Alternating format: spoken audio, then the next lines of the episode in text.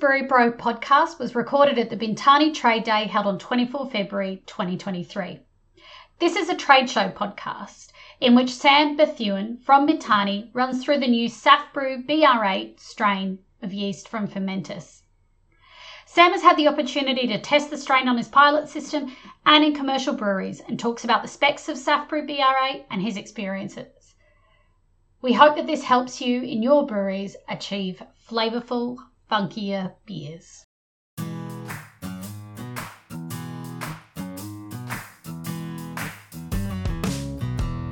My name's Sam. Uh, I work with Bintani in technical sales and support. Um, my background's in brewing. I know a number of people um, within the room and a number of new faces. So, um, as Phil has mentioned, we really appreciate this. And obviously, regardless of the time of year, taking time away from your breweries and production facilities um, should be a value to yourselves. It's a, it's a tough business, and we appreciate the time that you've given up to come down here. And in return, we hope uh, we can provide something that you can learn from, enjoy yourselves, and, uh, and take away and implement one or two things in your brewery that you might find interesting and uh, be of some help within the, uh, within the industry. So uh, I've been asked slash stitched up to uh, have a bit of a talk uh, today um, uh, about a new product from Fermentis, which uh, I think is a really innovative and interesting product that I've had the opportunity to brew with on my little 70 litre Grainfather on the side here, uh, as well as uh, doing some trials with some brewery friends of ours to have a look at this, this new strain and to see, to see what, it, what it offers. So let's get started. That works. I was using the official Bintani new slide deck, which is a, new thing for us. So apologies if things are a little bit small. Um, if there's anything that you can't see or read, uh, please put a hand up, or otherwise I can send you through uh, this amazing information that was uh, put together very professionally by myself. Um, so, BR8, what is it? Uh, this is a product that is actually the world's first dried Brettanomyces strain. Um, so, a strain uh, that we'll talk in a little bit about, but something that's not too easy to control by itself or to isolate, uh, and to have something available uh, in a dried form has presented some challenges, but presents some uh, opportunities for the brewers as well.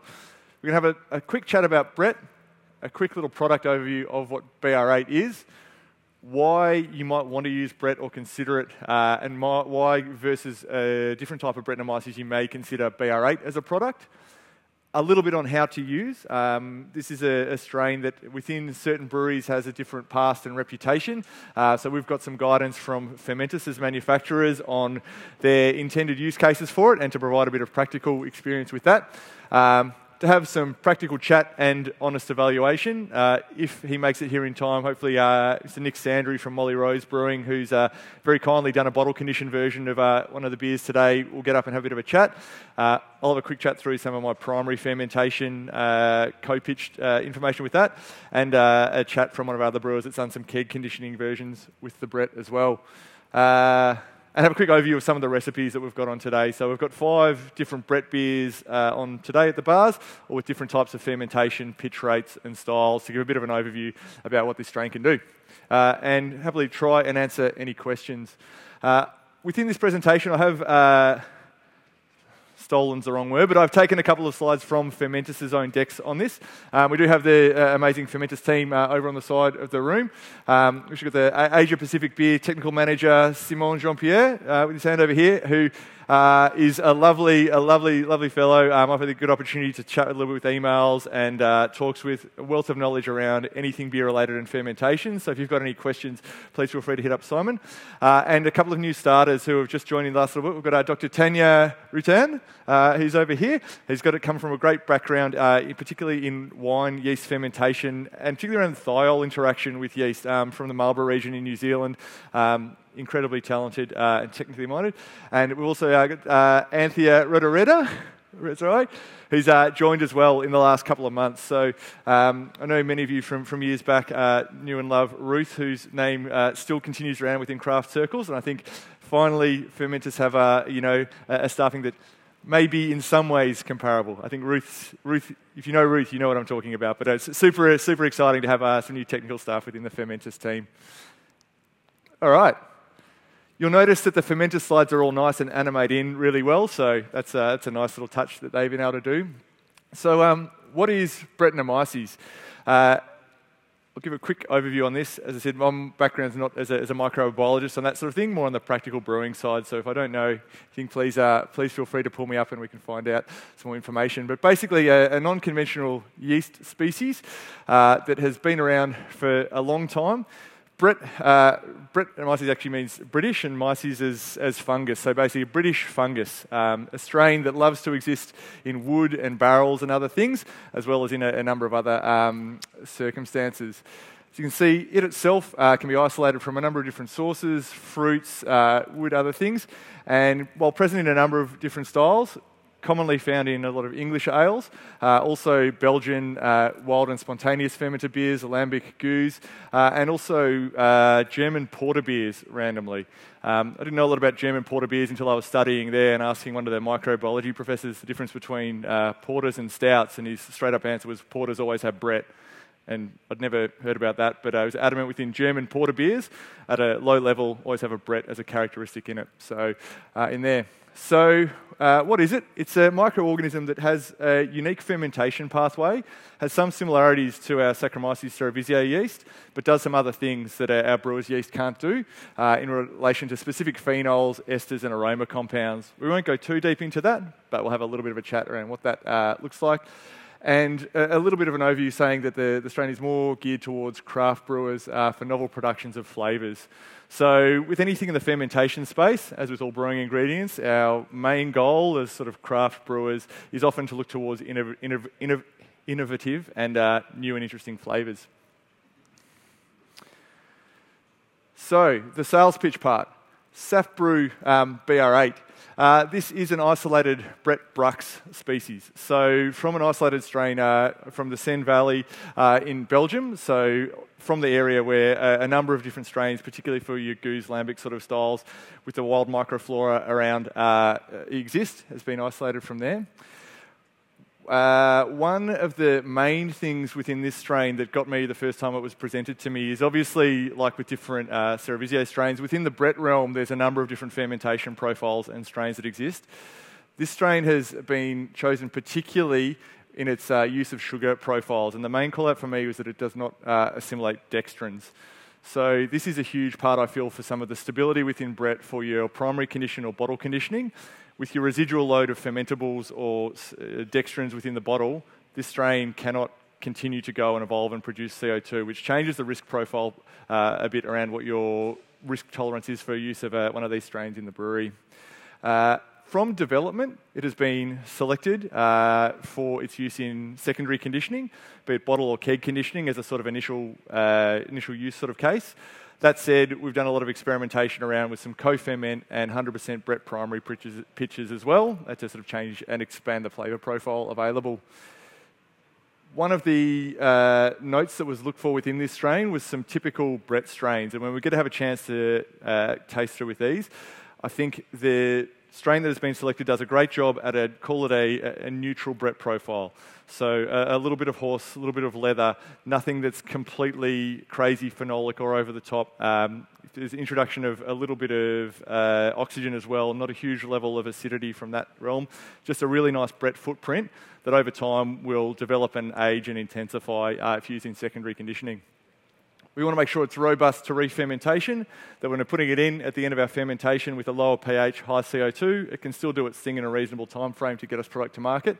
And also to have no off flavours, so some of those other acids and flavours that Brett can throw out and flavour phenols that might not be desired within it. So, uh, yeah, that's a bit of the overview of the product. And again, just why it's highlighted in red, uh, that assimilation of dextrins is for me the, the huge call out. So it's not one that can chew away forever in your brewery.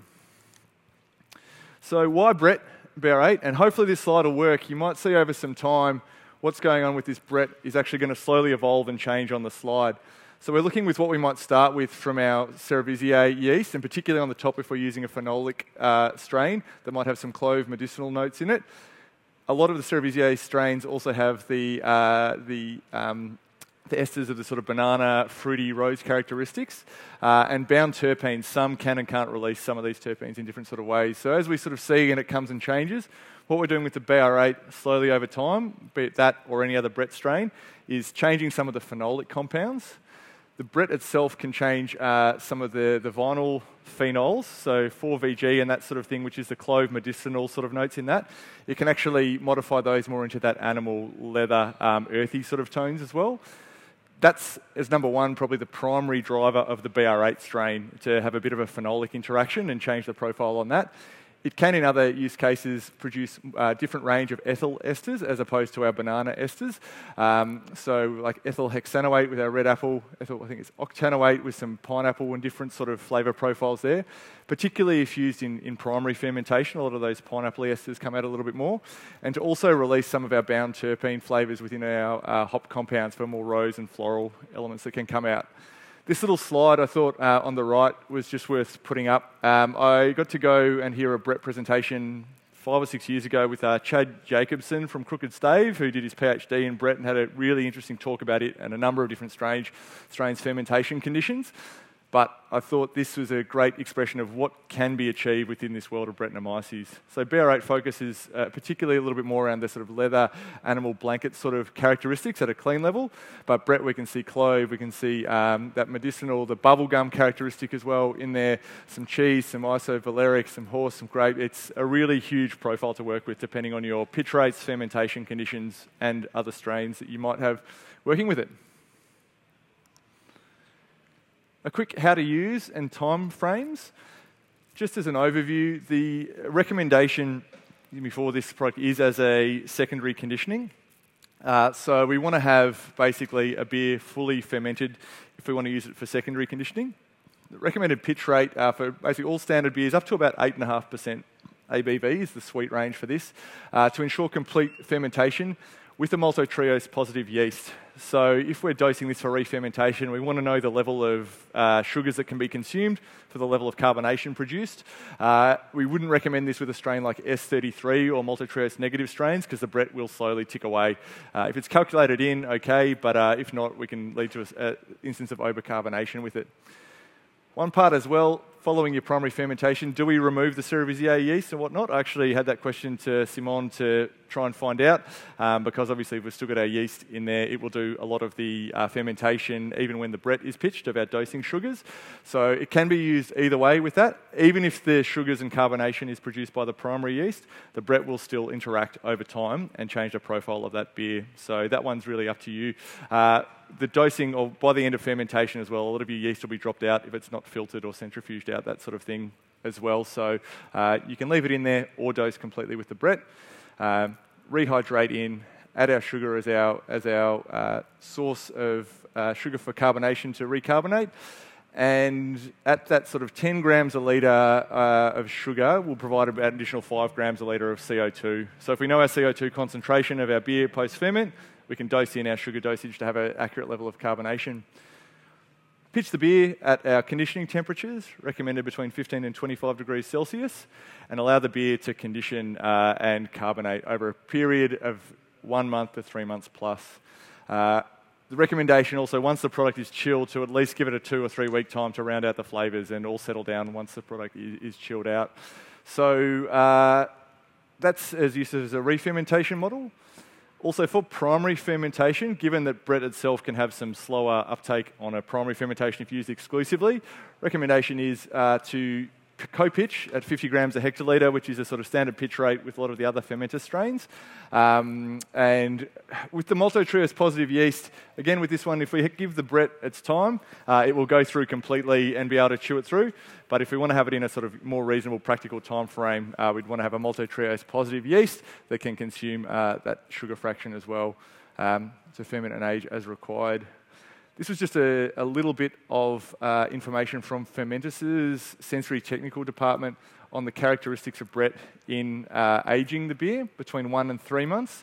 Which I found a little bit interesting is this is uh, an analytical timing. So this is, I think, using the, G, the uh, gas chromatograph to basically measure these levels versus the relative uh, agreed threshold for these flavors. So at an odor unit of one, that's kind of your sensory level perception of these products. So analytically, we've seen within three months, basically all the sort of clove medicinal, the vinyl thiols, um, vinyl phenols, I should say, have reduced down to next to zero, and we've got that change into the ethyl phenols, um, which is more of that horse barnyardy sort of characteristic.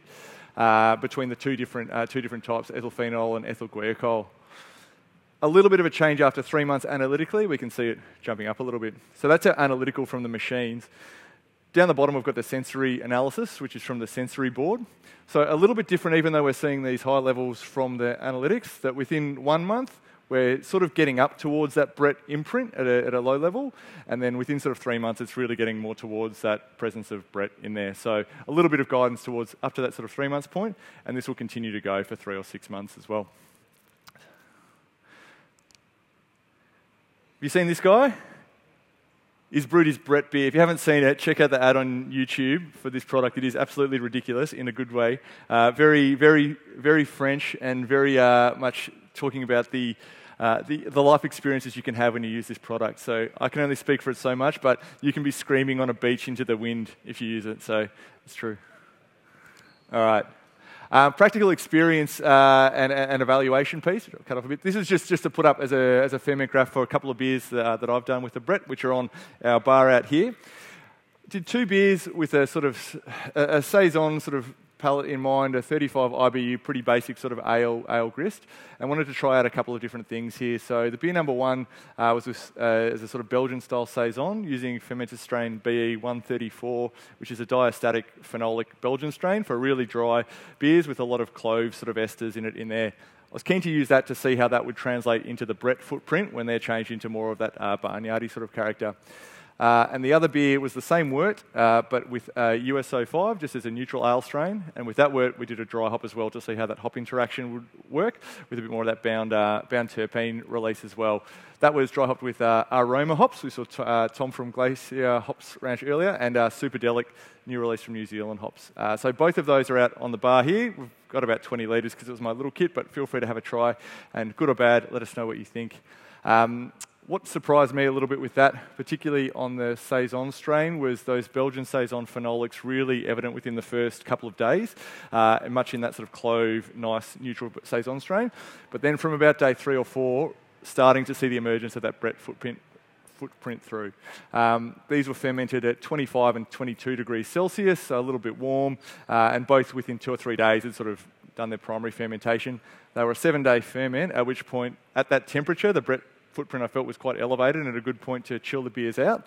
Um, and it was a pretty quick primary ferment, so that was interesting. Uh, and since then, they've had about four months conditioning cold, uh, but have still been, been pretty good. Uh, so, yeah, not bad. We've got another base Scotch ale out here, and this was just to report a little bit from another, another brewery um, to have a, have a go at it. So, uh, too much uh, saying, but this was uh, Boat Rocker, who do a lot of different Brett beers and that sort of thing. We wanted to give them a, a chance to explore. Um, and they used it in their wee heavy. So they've got a base beer with a, with a high residual sugar content, malty and full bodied with pleasant aroma. They actually dosed it uh, in two dosing rates at a moderate and a high level. Um, we've got the higher level keg on here today. Um, and they said they were happy with the, the aroma and pleasant. That was just after five weeks at ambient conditioning. Uh, and so their feedback was a success uh, for keg dose beer. Carbonation's good, pours well with a flow control tap. Um, and yeah, just saying that they found some interest of it within that sort of strain. And then finally, I had in the little one, Nick. Question mark. I wasn't sure if he'd be here, but he is. So, um, looking for Nick at, uh, at Molly Rose. Uh, we had a chat and decided he would have a, have a crack at this in a bottle conditioned version uh, using one of their base beers I love, uh, When Life Gives You Lemons. So, a uh, very flavour forward uh, citrus farmhouse style ale, um, which we should have actually passed out some cans, but we'll have a bit of time that we have them both to have a taste of side by side. So, guys, would you be able to help give out some glasses and cans, and people can pour them themselves just down the rows. But uh, Nick, if you're happy to have a chat for two seconds while we, we taste some beers, it'll be, be lovely. I guess uh, what, uh, when we're having a bit of a taste side by side, and even if this is afterwards we run over a bit, we can still go just have the, have the taste. I guess uh, it was a bit of a limited time frame, but I guess what I was going to ask was uh, sort of led you maybe to the to the choice of beer for dosing, and you do other bottle conditioned sort of versions of a number of your products. Whether there was uh, similarities or differences versus some of the other conditioning you're doing with it. Yeah, absolutely. So we dosed at about 20 grams uh, a heck, uh, so a little bit little bit higher than the bottle conditioning. So a little bit up. I decided to choose lemons because we had it on hand at the time, and instead of pulling something else out of a barrel and then trying to bottle it and then having all of these other competing Bretts and flavors and sourness, decided to use our, our core range farmhouse ale, which has got a lot of kind of farmhouse character to it already clove, phenol, spice, earthiness. Uh, so it's actually something I've been thinking about for a while is bottle conditioning and can conditioning with this beer as it was to try and lift the characters. So when you came along with the Brett, I thought this is a great idea to bang it in a bottle and throw in some Brett. So we did that in December. So I mean, it's had two-ish months uh, to kind of develop, and I tasted it back in January as well. Uh, so it's, it's definitely developed from there, but I think most of the work was done in about the first six weeks. Yep. So it, it worked really quickly, and in comparison, so what, what we did was actually carbonate the beer to about four grams, uh, four grams per liter CO2, and then just dosed enough sugar to get another 1.5 and the Brett. So it did a little bit of work in the bottle, but not heaps. Um, so we, you, you'll taste the beers, and the when, when Life Gives You Lemons is quite bright, and it's quite citrusy and lemony and uh, vibrant. It's got a little bit of a herbal, dry hop, time character to it too. Uh, in comparison, I think the When Life Gives You Brett uh, a lot more leaning towards the leathery forest floor. Uh, I wouldn't say funk. I don't necessarily get funk myself.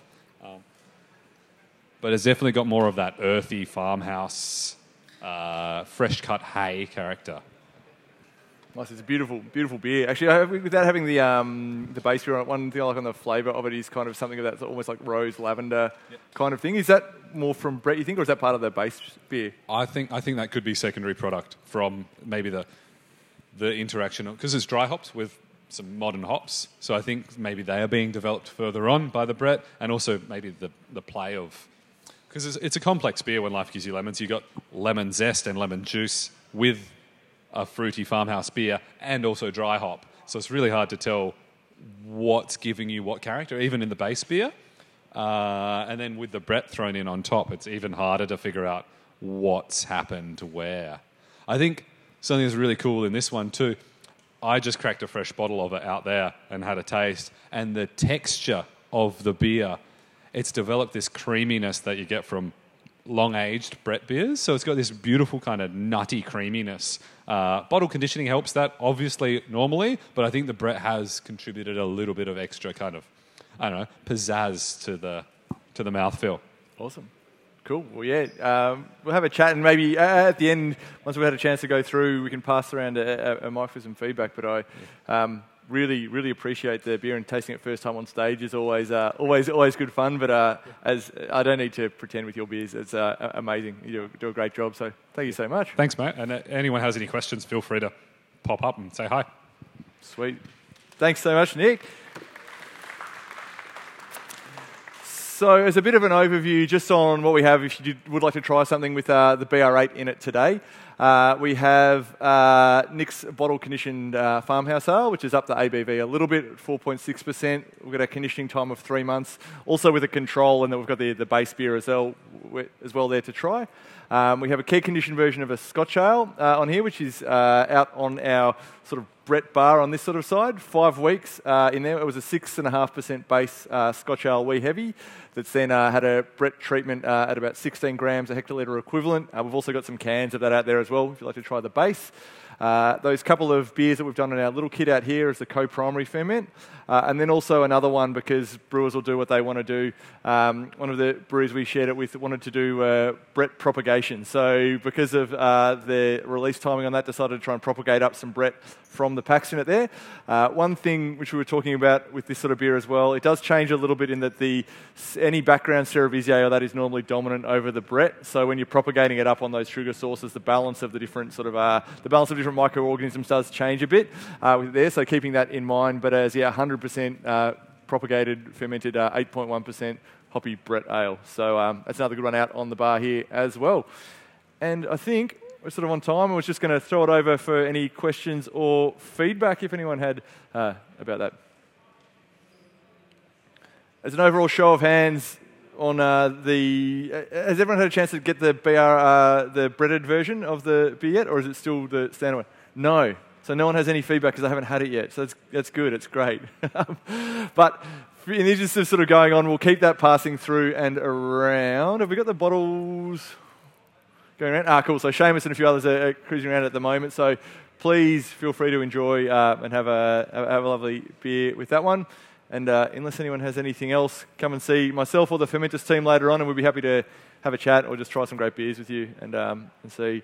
Uh, just before I wrap up, I just want to say a huge thanks, as we sort of said, for everyone's time in coming down to the brewers that have produced beers for today. Uh, we wanted to try and make this obviously showcase of new and novel ingredients. So um, we've got about 20 beers between cans and on draft that are hopefully showing things that either are new in the market, have been used in a different way, or something to sort of provoke some thought uh, and interest with it.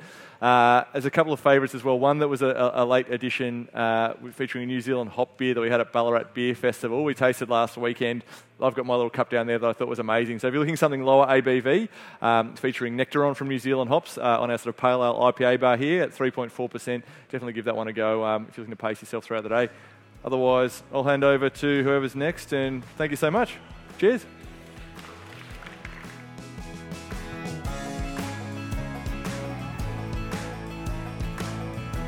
Thank you to everyone at home, at work, and on the go for listening to this Brew Pro podcast. If you enjoyed this content, we would appreciate it if you could rate and review the podcast in your app of choice. This helps listeners in the brewing industry find the show organically. If you have any questions, comments, or episode ideas, or just want to get involved, head to our website, brewsnews.com.au. We love hearing from you all.